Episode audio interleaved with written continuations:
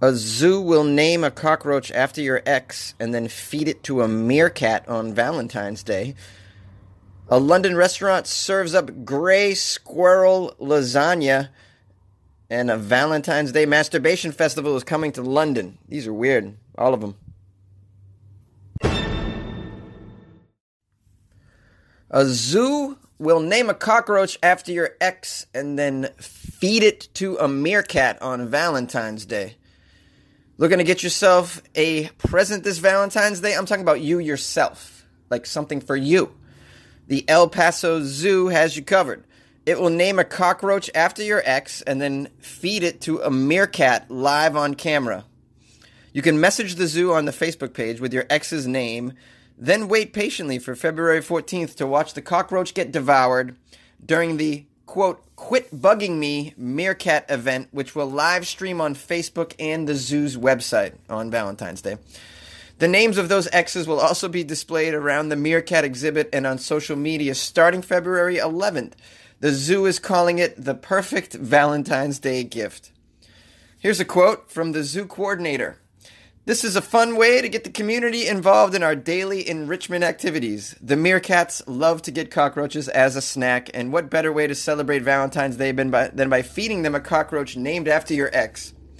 The El Paso, Texas Zoo isn't the only zoo offering a non traditional Valentine's Day promotion, you'll be happy to know. The Helm, Hemsley Cons- Conservation Center in Kent, England, will name a cockroach after your ex in exchange for a donation. You can also name a cockroach at the Bronx Zoo, which calls them eternal and timeless gifts. I guess because they don't die. Well, apparently they die if you give them to a goddamn meerkat. I had no idea this is what meerkats like to eat. No idea. I was wondering what ate roaches. I was like, why can't someone just come and eat all these roaches? They're so awful and gross. How hilarious to name it after your ex and then watch it on a live stream get eaten by a meerkat. Fantastic. I would never do something like that because I, I adore all my exes.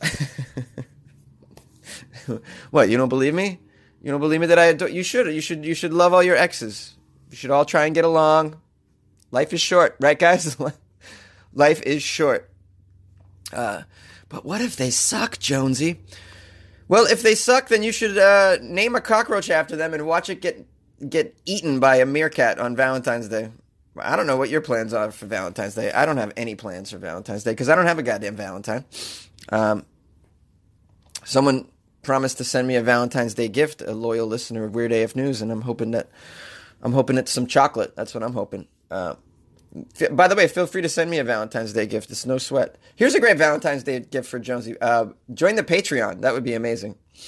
Uh, I'd love this though. I'm gonna have to go to the Facebook page for the uh, El Paso Zoo. You should do this as well on Valentine's Day. Let's get some. That'll be fun. We'll go to the website or the Facebook page, and because I want to see these cockroaches get eaten alive by the meerkats. Um, as a Valentine's Day a Valentine's Day celebration. I think that this is um is a very dynamic way to do it. very symbolic. Yes. Hey, and very one could argue very therapeutic. You know, people you know people like oh if you write you you know you write their name on a piece of paper and you throw it in the fire, or you get a voodoo doll. You ever do any of that? I'm kidding. I don't do that stuff. But yeah, naming a cockroach after your ex and then having it being eaten by another animal. Fantastic. Fantastic. Squirrel lasagna. Oh, a London restaurant serves up squirrel lasagna. The chef at a London restaurant said he's catering to customers in search, in search of sustainable proteins with a lasagna made with an unusual meat. Gray squirrel. Yeah, squirrel meat. Sounds amazing. Ivan Tisdall Downes is the chef at the Borough Market restaurant. He said he struck a deal with his wild boar supplier. You know, how we always do. We all got wild boar suppliers. Don't you guys have wild boar suppliers? My wild boar supplier. He's so quirky. Made a deal to obtain gray squirrel carcasses that would have gone to waste. Oh, fantastic and and he thought to himself, "Geez, what should I do with this squirrel?" Oh, I know, lasagna. Lasagna. That's what I would have thought too, right away. Lasagna. You're out of your mind. Squirrel is one of the most sustainable proteins you can cook. It is almost exactly the same in taste as a rabbit, says the chef. Yeah, but rab- let's let's be real. Rabbit ain't that great, in my opinion. I've had it, and I wasn't I wasn't exactly blown away by it at all. I was like, eh, not too good. It's all right, eh. It's tasty. It's not as gamey as rabbit. It's a nice white meat. It's good to cook down slowly and make stews from and ragouts for lasagna. It's very good for you. It's quite lean. Oh, so it's not like uh, rabbit meat then. It's uh, it's not as gamey because rabbit meat is a little gamey. That's what I don't like about it. Um, squirrel might might be delicious then. I'm having second thoughts. Gray squirrels are considered an invasive species, by the way, in Britain, where they were introduced from North America in the 19th century. Ha ha! Gotcha, Britain. The species has been blamed for the dwindling population of native red squirrels. Because they aren't, there aren't really any predators left for the gray squirrels. The population is booming, and they are taking over the red squirrel habitat," said the chef. So the chef is like, "I know what to do with them. Bring me your squirrels." This is a weird story, um, and I want to link it to another story that's related, and that is on my Instagram today. Uh, this is just a total coincidence. Walking, I, I didn't even see this story until after this happened, and that's when I decided to do. Oh, I'm going to do the squirrel story. Uh, I was going to play basketball this morning in my neighborhood in Chinatown, and I passed in the tree. I hear some uh, rustling, like violent rustling, scratching, this kind of thing. And I look, and it's a squirrel caught in a trap, like a metal trap uh, in the tree. I'd never seen that before.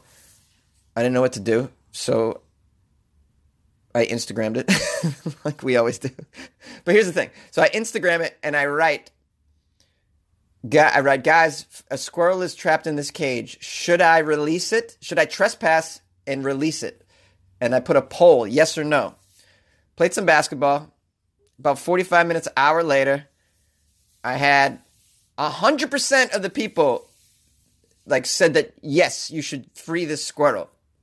So I posted that on Instagram and then I, I went up, I climbed the tree. I somehow dangled dangled myself. No, like I'm no hands balancing on a tree limb. I got the phone in one hand because I'm shooting video, and then I'm trying with one hand to open this like crazy sophisticated squirrel cage. I don't even know. I don't know what these things. I didn't know what, how it worked. I never I never played with one of these before because I don't catch squirrels in the wild like this. Um, so I finally figured out how to open it, and then so I shot video of all this. I let the squirrel go, and and then I was wondering after it, do Chinese people eat squirrel? I I thought about like why would you be catching a squirrel in our neighborhood if you weren't, you know, I, I don't know, unless you wanted to have a pet of some sort or you were just cruel. Um, and so then I put that out there, the question, and I'll put it out here to Weird AF News. Do Chinese people eat squirrels? Does anybody know about this? Well, how the and the coincidence of actually coming across this article where someone is making squirrel lasagna over in London. That's so that's crazy. But um, I don't know much about eating squirrel. I heard that it's done down south and stuff but I, I don't I don't really know. So if any of you have uh, experience with this, I'd love to get your opinion on it. And then I, would love to hear from those of you who think you shouldn't be eating squirrel for various reasons. Um, I, I, I was very happy to free that squirrel for sure. I thought that was a, a good thing to do today. I don't know how you guys feel about that. Did I, did I cross the line there? I did trespass onto someone's property, mm, and I and I probably let their dinner go as well. Who knows, man? Maybe someone's making squirrel lasagna, squirrel lasagna right, right in my zip code. I had no idea. Pray with the Pope using your iPhone. Why not? Click to pray. These are not the words you'd expect to come out of the Pope's mouth, but apparently they did. Uh, that's what onlookers heard during the traditional address from Pope Francis. This was a few weeks ago, or a week ago, I guess. He introduced uh, I wanted to, I meant to get to this because it's funny to me. He invented, uh, not invented, he introduced an app called Click to Pray. It's an app for communal prayer aimed at young people. Guess we need to pray for the young people. Why are we praying for young people? Let's pray for the old people. I feel bad for them. Young people, come on, you got it good. And even if you're in a shitty position, at least you get to hope you're young. this time. What about those people who are old and in terrible situations? We should be praying for them. I'm talking to you, Florida. the internet and social media are a resource of our time, the Pope said. And then he held up he held up a tablet. Damn, the Pope is getting tech. Pope is going straight up tech. Imagine that. The, see, if you witness the Pope, like I don't know, playing a video game on a tablet, that's so funny to me. They held up the device for everyone to see. In case you don't know what this is, it's not one of the Ten Commandment tablets. Instead, it's a newer tablet. Here, Francis said, I'll insert the intentions and the prayer requests for the mission of the church using my iPad. He tapped the screen several times. and then he looked at the he looked at his uh, associate and said, "Did I do it right?" Hilarious. Uh, the Pope has made earnest efforts, by the way, to embrace technology, tweeting frequently. Yes, he has been on Twitter. He's calling the web a gift from God. Of course. Uh, and now he's he's making money off heavenly advertising. Now he's given his followers a convenient way to turn on their smart devices and see what the leader of the Catholic Church is praying for at any given moment. Pray every day, reads the app when it opens up. Pray together with others, give to the community. You can pray with us. Simply click here to pray. More than 18,000 people have clicked on the Pope's prayers.